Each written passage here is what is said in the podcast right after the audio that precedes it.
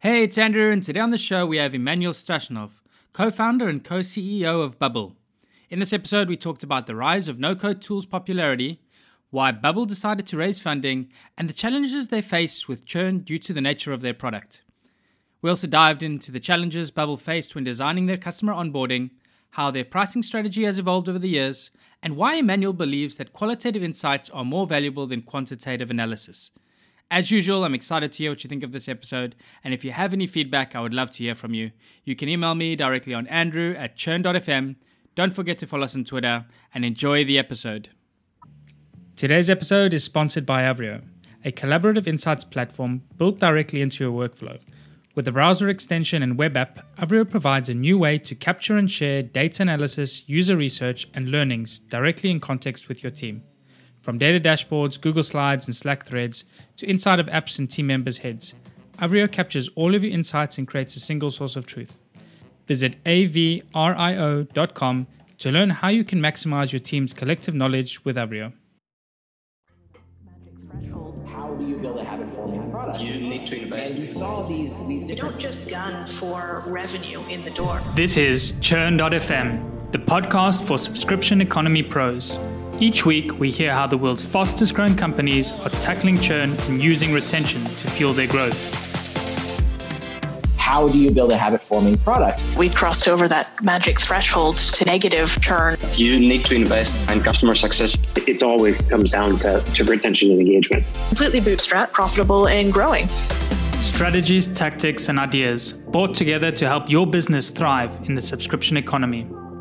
I'm your host, Andrew Michael, and here's today's episode. Hey, Manuel, welcome to the show. Hey, it's great to be here.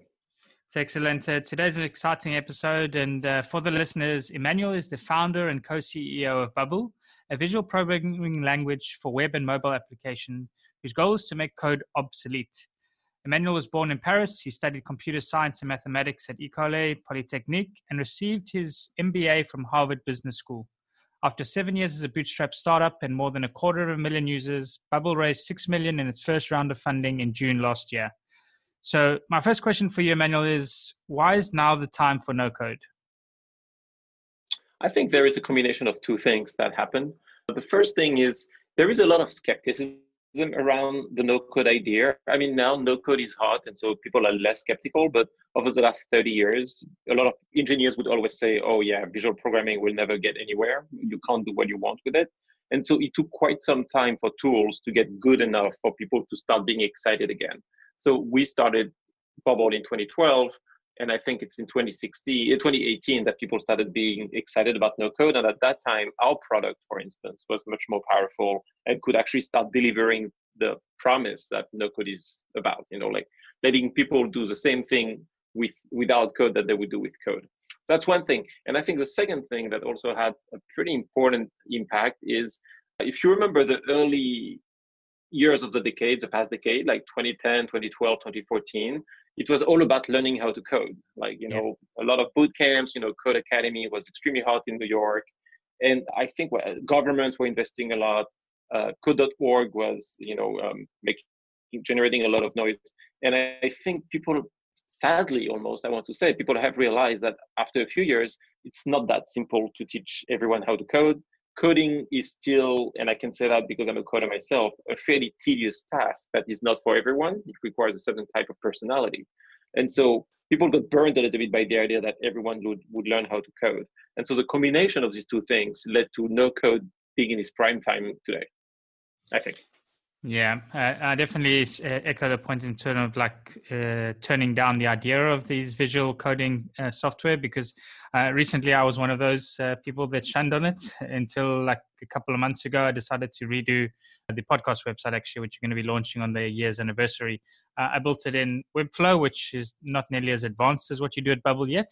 But I was just blown away, and I felt like I had been living under a rock to see like how powerful these no-code tools had become. And then today I was playing around as well with Bubble and just seeing how quick and easy you can sort of be able to like pull in different aspects, different tools. Uh, I think your onboarding process, you even show a way where you can create a mini app in the sense that you can search for a location on a map, you can save it to a database, and then you can visualize and show those uh, locations on the map. And I think that's in the past. Uh, could have taken you a few hours to get right, it was in a matter of minutes up and running and uh, uh, with bubbles. I definitely Yeah. have changed my skepticism. well i'm glad and this is actually like um, what you just said about you know the minutes versus the number of hours is uh, to me the actual value of no code like the value of no code is not necessarily that it doesn't involve code so more people can do it i mean it is true but more importantly it's probably 50 times to 100 times faster and that is extremely valuable for everyone including coders you know so it's actually changing a lot how the business world works so far software development is always a bottleneck of business, you know, whether it's startups or big companies. And no code is actually a very good way to fix that. Yeah, and, and I definitely think like a lot of them are disguised in a lot of ways. These no code startups. So obviously Zapier one is is a famous example, but I think like other examples that just came to mind after you said this now was something like Segment, where uh, in the past you would have had required like data engineers to do a lot of the work between piping different tools together, similar to where Zapier works.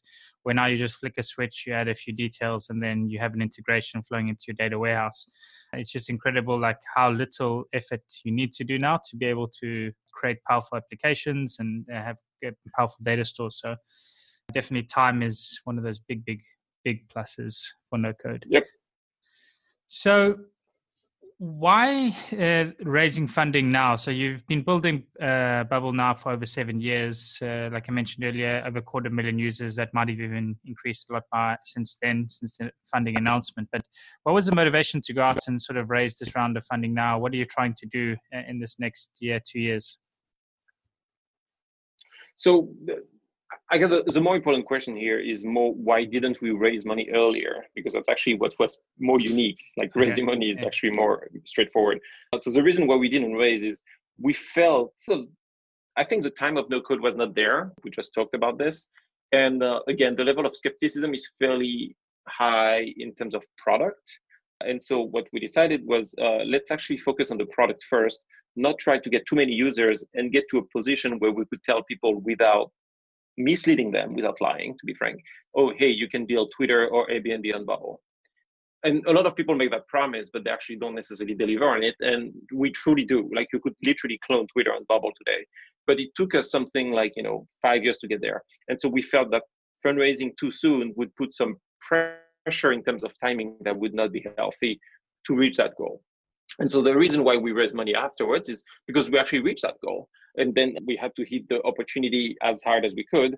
And even though we were profitable and you know generating revenue, I think the opportunity ahead of us is too big for us just to do it from a in a bootstrap uh, auto finance way. Yeah, absolutely. I, I think the the power of no code is enormous, and like the opportunity in front, it's it's almost endless. I think uh, you also have some really good success stories. I was reading through that you've had uh, companies use Bubble to get into Y Combinator, which I think was Plato. You had others that raised over 300 million and processed over a billion dollars of loans with Bubble powered platform, and others Yep. that have just bootstrapped businesses to 30k MMR within six months. So some really really exciting stuff coming out there and i'm sure this is like something that must excite you quite a bit is seeing what people are building now with bubble what's been your biggest surprise that some uh, something someone's built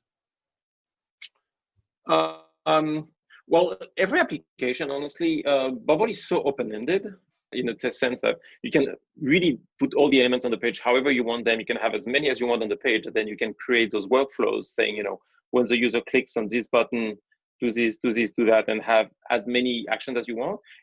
It's hard actually for us to sometimes predict what people are going to build. And sometimes what we see is uh, some. I, I- it happens to me that I look at an application and I have ways to see that it's built on Bubble looking at the console. And I'm like, how did they do that? I, I didn't know that was possible to do that on the platform. That is uh, the coolest thing.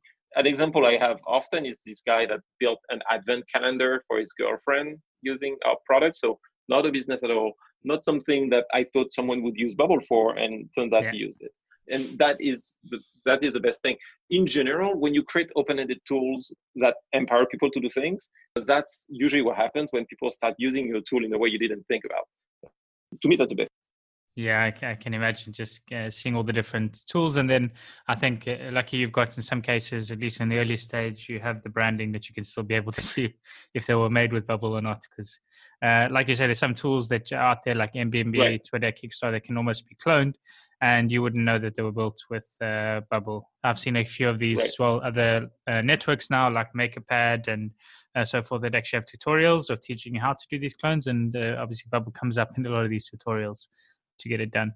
So one thing I'm interested about your business, uh, and I mentioned it just before we got on the call as well, was uh, it feels to me, and maybe I'm making an assumption that there's sort of this double-edged sword uh, when it comes to your product, in the sense that you would probably typically attract quite a lot of young uh, startups, entrepreneurs wanting to get started, but they're never seeing it really through. So you see quite a lot of high churn due to the nature of small businesses or because the businesses fold themselves. And this said, once people get to a certain stage of growth, and then they potentially move platforms and start to build their own custom app. And is this the case? Like, how are you dealing with this at the moment uh, at Bubble?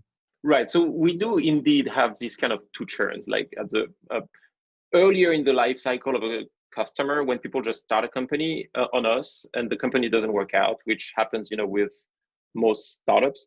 That that churn doesn't matter and does not worry me at all because what we've noticed is people churn and indeed go from paying to non-paying, but they don't leave the platform. They just they come back after a few months with another project. So that does not is not a problem. The churn where that is more like a graduation when companies do extremely well and so kind of migrating off the platform. It used to be a huge problem for us two years ago. Today, honestly, I mean, it happens sometime, but the cost of recreating something from scratch with engineers when you have it built on Bubble and it's already generating revenue, uh, because if it's not gener- generating revenue, you won't be able to raise money or to fund, you know, recreating the thing is extremely high. And so that company, for instance, that has raised $300 million, they told us two years ago that they wanted, they've been acquired by another entity. And the other entity said, hey, you guys need to rebuild everything from scratch. And they actually started. And two years later, they're still using us because it's very, very hard to do. So we don't want to abuse that position. Again, it does happen, but we know what to do there and how to address that. And it's really just about making sure the platform scales better, is more reliable, and more uh, faster at scale. And so we're just executing on this to keep them. What I would say that the market forces are very much in our advantage because uh, it's not because you make a lot of uh, have a lot of traffic that it's going to be easy to hire good engineers. I mean, everybody is struggling struggling to good get good engineers, and so in, effectively, it's much simpler to stay on Bubble. The last thing that we've noticed is uh, the, for this case of this company, for instance, uh, that raised these three hundred million dollars. So they have a team rebuilding everything, but at the same time, they, they also have their Bubble developers improving the platform because I get continuous feedback. And so it's a race, you know, between uh, the engineers and the bubble team, and uh, like the bubble team as you know on their side, not our side. And uh, the team working on bubble actually evolves the product faster, and it takes a very long time for them to. Um, so I, I'm not even sure whether they will catch up. Yeah, that, that makes a lot of sense. I think the switching costs just uh, the bigger you get, I think the more they grow, and the more powerful your platform becomes, the harder it gets to sort of keep up with that uh, change. Yeah. What, what one thing I'll say about the, I, I think the low end churn investors because investors are really the one that care a lot about churn and they should. I think churn on the low end, if you look at companies like Shopify and Stripe, they have enormous churn if you look in percentage, you know, because most people that start something on Shopify don't sell anything after a couple of months and they shut down, right? Most developers that integrate with the Stripe API, I don't know the numbers, but my guess is that many, many of them never charge more than a hundred dollars. It's but because of those very successful companies with this kind of churn, investors have understood that if you are in the long tail, it is normal to have high churn and it's okay. Absolutely, and specifically when you're dealing with SMB space, uh, it's it's absolutely normal to have churn. I think exactly. it's it's worrying if you don't have a percentage of your customers. Yeah, SMB or subs. It's worrying though when you don't have a good percentage of your customers uh, where the churn rate flattens out. But definitely you can understand sort of in the long tail and the low end of the market, uh, early stage startups as well. It is high risk uh, games. So for sure. Yep. Uh, so that's sort of one of the the challenges that you're trying to tackle and it sounds sort of definitely like you've got a good grasp on it and uh, as the platform becomes more powerful sort of that graduation moment will be coming less and less uh, for you what are some of the other challenges that you're facing when it comes to tuner retention? I, I mentioned earlier I tried out and signed up for Bubble myself and I started going through the onboarding. It seems like you guys must have gone through a few iterations of that as well to get to where it is today, trying to sort of show the value and the power of it because it is at the end of the day, it's a simple tool, but it's still a complex tool. So, what are some of the other challenges you've been facing? Yeah. I, I mean, it is that one, the one you just mentioned, like onboarding and making sure people go through the learning curve that is real. I think it's about you know five to ten hours, depending on how tech savvy you are. But it is a real investment we're asking our users to make, and that's where we're losing most people. So that that is not even churn because users haven't started paying yet. You know, they're still in the discovery period. But that's where we actually have like a significant drop between people that sign up and people that actually start building an application on us. Um, the way we solve that, I mean, I think it's a combination of three things. One is improve the user interface and making it a little bit, well, firstly, uh, a little bit better design. I mean, what we have is a little bit old school and then a little bit more user friendly for some aspects. So that's one path, which is more of an engineering slash design path. Then there is another thing, which is a better documentation. So we're actually hiring right now someone to write a bubble curriculum to hold your hand a little bit better than those lessons that we have that are valuable to show you that you can do something, but not necessarily to hold your hand um, along those five to 10 hours. And the last thing, to be honest, it's a little bit of a communication problem. Like if if we had, you know, like household name companies started on us and people would know them and then we tell them, well, you, you know, they were started on Bubble. By the way, if you spend 10 hours on Bubble, you'll be able to do the same thing without engineers. I think that will solve all our onboarding problems because people will just stick to us. Um, because at the end of the day, if you compare 10 hours to like some other tools that might seem long, but if you compare 10 hours to, you know, learning how to code, it's like 1%, you know, it's like tiny. And so we playing on those three things at the same time um, to uh, betting in our best users to get those success stories and improve our communication, improve our design, and improve our documentation to get to a point where we don't have this drop off. Yeah, and, and, like you said well, a lot of it's not even churn yet because it's really people just testing out the platform. I think as well because you have a free trial or you have a free version. Actually, you also do get a lot of users just coming in and just browsing, just checking out what is this, and never really intended to build anything to begin with. So, and it definitely sounds like you've got sort of the three pillars where you focus. They make a lot of sense. I think the communication is definitely the probably as an industry, like as a uh, there's still this sort of misconception, just like I had personally, like a couple of months ago, until I started playing around with the tools again, is that you felt that they weren't up to scratch or they could never do what code could do. I think this is probably one of the biggest challenges. And how are you like approaching this now, this new education, trying to communicate the value of no code? Are you working in collaboration with any other of the no code startups to sort of try and uh, show the power of it? Yeah, well, we work with uh, MakerPad that you mentioned a little bit earlier, who's who's big on education, so it's a very good fit. And then yeah, it, it is a joint effort, and I'm actually might sound surprising, but I'm actually glad the space is getting more crowded than before because for the first five years it was really just us and Webflow to some extent, but Webflow at that time was not really no code. It was more like uh, a tool for designers, you know, that would generate CSS and HTML uh, code. And so it was a little bit difficult to evangelize. So today, you know, we're partnering with um, Parabola in San Francisco that does something a little bit different from us, but we integrated our product to make it easier. We're working on an Airtable integration, all those things to basically join forces with other no-code tools so that you know people understand that you can actually do um, you can actually do real things. Uh, because at the end of the day, I don't see ourselves us as competitors. This no-code space is hot today, but it's very small compared to what it could be. My, my personal goal is that in five years, we don't talk about no code anymore. Um, you know, no code just becomes you know the way to build things, standard. and yeah. it's a standard, and it's not no code; it's just a way to build things. And sometimes you go to code because you want to go low level, but uh, uh, it's actually not frequent. And and so and to do that, because of that, I don't think we're competing. In fact, you know, the pie is going to get bigger, bigger, and bigger, and we all will have a fair share in it. Yeah, I absolutely see that. It definitely like it feels like there's no end in sight for where this can go. And like I think uh, listening to one of your previous podcasting with Jason Calacanis in terms of like how this enables a, a, new set of coders, a new set of entrepreneurs, like who were previously sort of not able to go out and create and build what they wanted.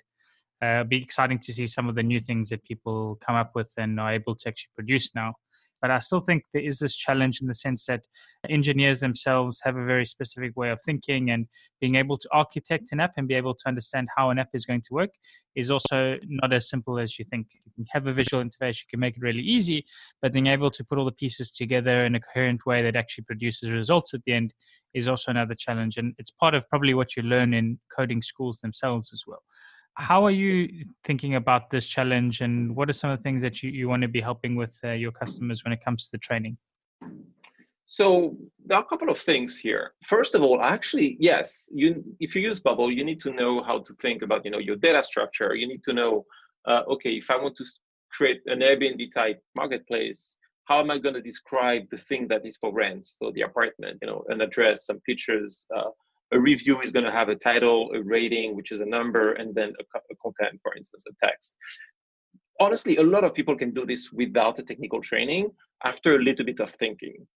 And today, yes, today you would learn that in coding schools because people think that you know to apply these principles you need to be coding. But tools like Bubble actually create opportunities for people to think about this without getting the hand of the code, which is a much more efficient way. And so what we've seen in practice is that even without like a ton of training, people might make a few mistakes at first, but because Bubble gives you like a very fast feedback loop when you build things, you will realize pretty quickly, oh shit, this data structure is actually not very handy because of this, this, and that, and then they fix it. So there is quite some hope there. Now, we try to do things ourselves on our side to make it a little bit easier, which is, you know, well, better documentation, a debugger. Uh, one of the very important features we have is the fact that uh, we have a debugger to go to your workflows like step by step because again bubble is very open-ended and because it's open-ended you can do bugs basically. Like you can make mistakes in your logic.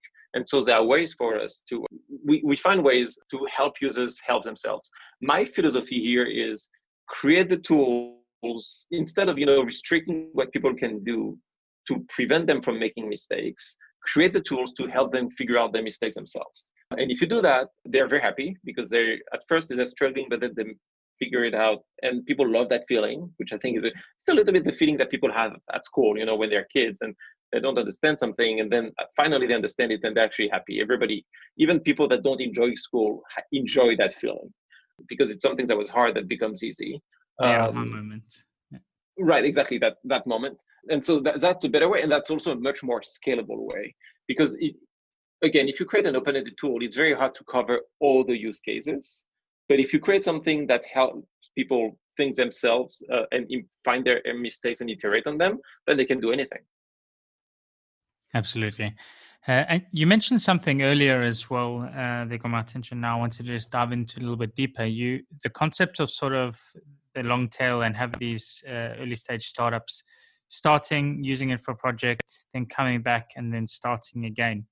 How did you sort of figure this out that this was happening and that you were seeing this regularly? Are they keeping the same accounts and just downgrading and then restarting again? And how do you think about this then in the t- context of churn? How are you measuring for this? Yeah, I mean, they were using exactly the same account and especially in the early years, you know, where we didn't have that many customers, we would see the same names coming back in our success, like uh, help desk uh, software, the same names, and people will, would come with new applications. Um, so that's how we found that. We rarely have people that leave us because they hate us, especially in the early days, because we, again, that's one of the advantages of not raising money too soon. We could actually spend a lot of time uh, with customers. So, for, believe it or not, but for the first two years, I think I was personally because I was building the product, but also doing like uh, customer success. I was on Skype or Hangout at that time probably like an hour a day with users just to make sure to discuss about what they were doing and help them find features that they couldn't figure out how to use. And so people were very faithful for, for that. And so they would stick around. Today, we can't do that anymore as much. I mean, we do phone consultations, but obviously it doesn't work uh, the same. But now we have this community on the forum where people keep helping each other. And so that's also a way to keep them. And sorry, your second question was? And the thing was sort of like, how are you measuring this as well? How you are dealing with this in the context of churn? Uh, so I think earlier you mentioned in some cases you don't even consider it churn because something you can do with. But how are you keeping track of it? Like, is it a metric you keep an eye on? Not too much actually, because uh, we still like a SaaS businesses that is MR driven, and so um, at the end of the day, the number I track more is like the net revenue churn. Um, it's something we haven't started optimizing too much on. Like um, we know they come back. We haven't started optimizing too much on uh, how many people come back because I think at our stage it's important to go for like you know one specific goal and really focus hard on it. And in our case, uh, we want to work on revenue currently, and so we look at net revenue churn instead. So I'm glad that people come back, but it's not something I try to optimize on. Yeah, so then the, you'd say majority of the growth in net revenue is coming from new business as opposed to reactivation. Yes, and expansion. Expansion is actually really big for us. Okay. Because that, that's a little that's a little bit the nature of our business. Uh, you know, people start companies on us, they grow, and then they start paying more. So we're very for, we, we're very fortunate uh, to be very transparent. Over the last 13 months, I think we only had one month with uh, positive net revenue churn. All the other months were negative. No, So that's we're pretty lucky. Yep, definitely, and I think it, it's it's when you get sort of your pricing and product right, like that's a great result. I think like this comes up in the podcast quite a lot, and specifically when we talk about like net negative uh, churn, and like it's always the companies that have this really strong alignment to as their customers become more successful, they become more successful. Yep. Your pricing strategy in the beginning, you've been going for seven years now. Like, how has that evolved? Like, what have you learned about it over the years? Uh, has it changed at all, or did you just get it right from day one? Um, this is a very hard question. Actually, I can talk about that for a very long time. Uh, I'm not sure we have completely nailed our pricing so far. I think that we might be, we might need ways to refine it. The main challenge that we have is twofold. We need a pricing that segments well users because we have, you know, people in high school just literally just playing, or maybe starting a side project, but not for whom, you know, like you know, fifteen dollars a month is really high. And then we have companies that raise 300 million dollars uh, running on us. And so we these businesses honestly we undercharge them. We could be charging them much more. And so you need to find a pricing uh, scheme that works for both. So that's one challenge that we have. And the second challenge that we have is that because we mostly target non-technical people. Non-technical people are not necessarily aware of all the technical resources that it takes to be to run an application. And Yeah. uh, especially the fact that price comes at with scale is not necessarily something obvious. So to give you an example of what we ended doing what we were doing in the early years uh, of bubble. So in bubble you can run workflows right? A workflow you know when a button is clicked signs the user up say, uh, charge a credit card send an email change the page for instance. And so we used to charge people per workflow run whenever a workflow would run and each plan would have an allocation of workflow runs.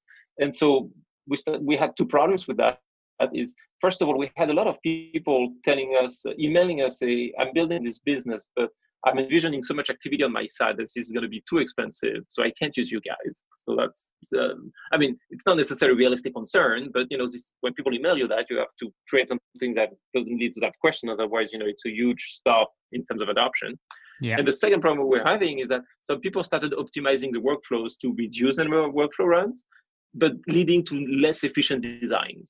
Because again, Bubble is really open-ended, and so you can design your application in a smart way. And so that was uh, not optimal. And so we iterated um, a little bit from this, ended going to a system that we think is um, much more efficient today, where basically we don't have limits in workflow runs or like usage on the application, but your application by default gets a certain share of CPU time compared to all the other applications. And so if your application starts having a lot of traffic, you're going to be waiting a little bit. Uh, and so it becomes a little bit slower. And so you can pay for faster performance. What we've noticed is that people are more willing to pay for performance than to pay for usage. Now, as our users user base becomes more sophisticated around the concept of scaling and everything, we might be coming back at some point to usage because it's actually a more natural way to price things, but it's something we'd see over time. Yeah, it's interesting that you're experimenting quite a bit. Uh, similarly, I think a lot of sort of the metrics companies like Mixpanel, Kissmetrics, a few others at the time, they all used to in the previously used to charge by event, and then they quickly realized like that was restricting their customers from building the event architecture and being able to track what they wanted. I think in the end, like a lot of them now have really turned back to just users, like uh, monthly Right. tracked users, and not just all users. Like so, it became really about usage as opposed to sort of like a, an arbitrary metric. uh, that maybe had some correlation with the tool, but wasn't really with the value that the customer is receiving. I do see, like, uh, in terms of performance, being definitely one of those aspects. I think it might not be as straightforward and clear for people to understand, though. Like you say, if you're non-technical, even from that perspective, that you need to pay for extra performance because you, you might in some ways also think that isn't bubble like a really highly performant tool that i should be using and not worrying about performance so I can see you have a, have a tricky job ahead of you over the next few years experimenting around pricing and packaging. But you know, it's uh, we also have the freedom of you know experimenting. I mean, uh, especially yep. we're dealing with most most people on a monthly plan, so we can do different cohort. We usually grandfather people when we make some changes, so it's pretty easy to test and see what sticks. Absolutely. I, I can't remember who did this on the show, but like pricing and packaging is a part of your product. It's not something that should be treated separately. And just like you run experiments and you change your product, you can change pricing and packaging. And like you said, if you've got good controls in place and you can have grandfathering procedures that keep your existing customers happy while allowing you to experiment, it's the best place to be. Exactly. So, so one question I want to ask you, Emmanuel, that I ask everybody that joins the the show is: Let's imagine a hypothetical scenario now that uh, you've joined a new company and uh, churn retention is not doing well at this company. And the CEO at this company has come to you and said, Emmanuel, I want you to turn things around for us. Uh, we have three months to see some results. What would be some of the first things you want to do in those 90 days to turn things around for the company? Well, first of all, interview users. Actually, believe in qualitative uh, insights more than quantitative insights back to what I was saying in the early years of the company, where we'd spend like an hour on the phone uh, with users. I think you can learn much more there. So just you know, pick randomly five out of the 15 first people that churn when you stop taking the job, and figure out, talk to them. Hopefully, they would answer uh, your email uh, and have a call with them to figure out what's uh, breaking, and th- based on that, uh, make the changes. My my guess is that for most most problems, uh, it's more of a product issue than a business issue. Like sometimes, you know, might say, you know, if you change your pricing or something like this, I would reduce it, but I doubt it. At the end of the day, especially in the early days, it's all about the product. Yeah, it's and uh, like you said, definitely this is something that's repeated over and over and over and over again on the show. Sort of like speak to your customers, and more so during the early days because the data itself can only tell you so much. Like uh, jumping on a call will take you uh, a month or two ahead just speaking to customers and actually hearing their pain points because at the early days as well the data has got mixed signals. You don't have maybe the numbers as well to get informed decisions and at the end of the day you're building for people not for numbers. Before we wrap up like i'm interested to hear sort of uh, your view of the future now and where you see sort of bubble going over the next five years and the no code industry as a whole. What's exciting things are uh, coming up? What can we be building well, a, lot of things. I think um, for for us, we're pushing very hard on you know performance, reliability, and scale to have bigger and bigger users uh, using us. At some point, moving into enterprise because there is a real need there. As a whole, our goal as a company is you know within one to two years uh, be, become basically the default place when people go to start web-based companies like if someone wants to start a web-based startup maybe they will end up coding because if found that you know for what they're do, doing coding might be more efficient uh, but 90% of the case i want them to stick on bubble and i want to be that default place where that happens uh, because once we have there you know, a lot of the emerging technologies that are doing greatly today started with the startup space. I think it's a very uh, promising strategy. In the long run, uh, again, as I was saying earlier, I want in five years, I hope no code does not exist anymore. And instead, it's just everything is no code except for a few specialists that will be writing code. Similarly to today, some people would be writing assembly language if they want to take full control of the device, but most people don't do this. Our goal here is just to become the new standards, the new layer on top of you know HTML, CSS, JavaScript, Objective C, Swift, or um, Java for Android, and not to be a concept anymore, but just be the new standard for programming. That's amazing, and I can definitely see it happening as well. Just looking at where you are today and where you've come from, so I wish you best of luck on that. Is there anything you'd like Thank to you. leave us with? Any final thoughts? Uh, how can uh, the audience keep up to speed with what you're building? What they should they be well, doing if they think about I mean, building their next startup?